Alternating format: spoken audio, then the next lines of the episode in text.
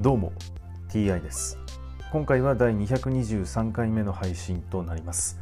テーマは引き続き新約聖書の紹介です。早速いきましょう。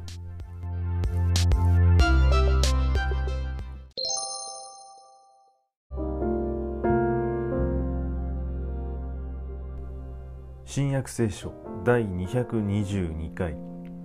今回は杉越の食事をするというお話です。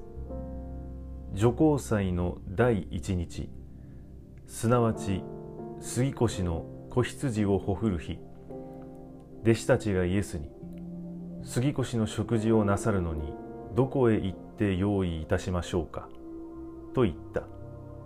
そこでイエスは次のように言って二人の弟子を使いに出された。都へ行きなさい。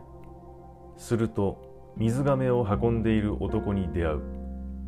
その人について行きなさい。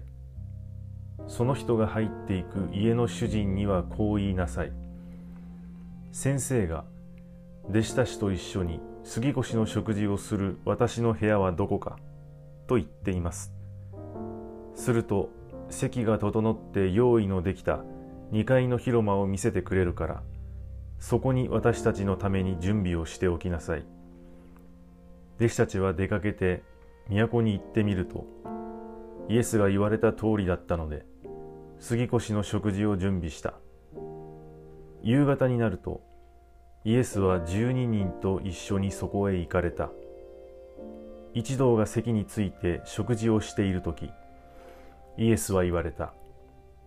はっきり言っておくが、あなた方のうちの一人で、私と一緒に食事をしている者が、私を裏切ろうとしている。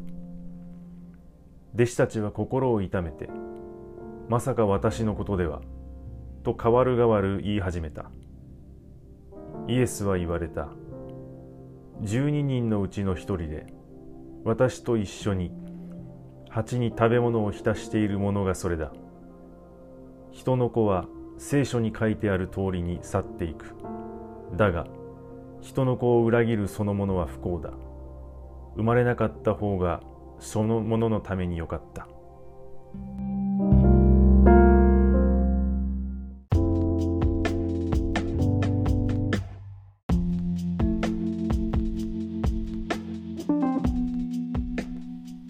イエスは先のことが全て分かっていたわけですよね。杉越の食事をどこですればいいかどのように、えー、ね、部屋を用意すればいいか全て分かっていたと。そして自分が裏切られるということも分かっていたわけです。しかしそういうことをですねユダは分かっていながら裏切るわけなのでユダは一体何を考えていたのでしょうか？はい今回はこれで以上です。また次回もどうぞよろしくお願いいたします。それでは。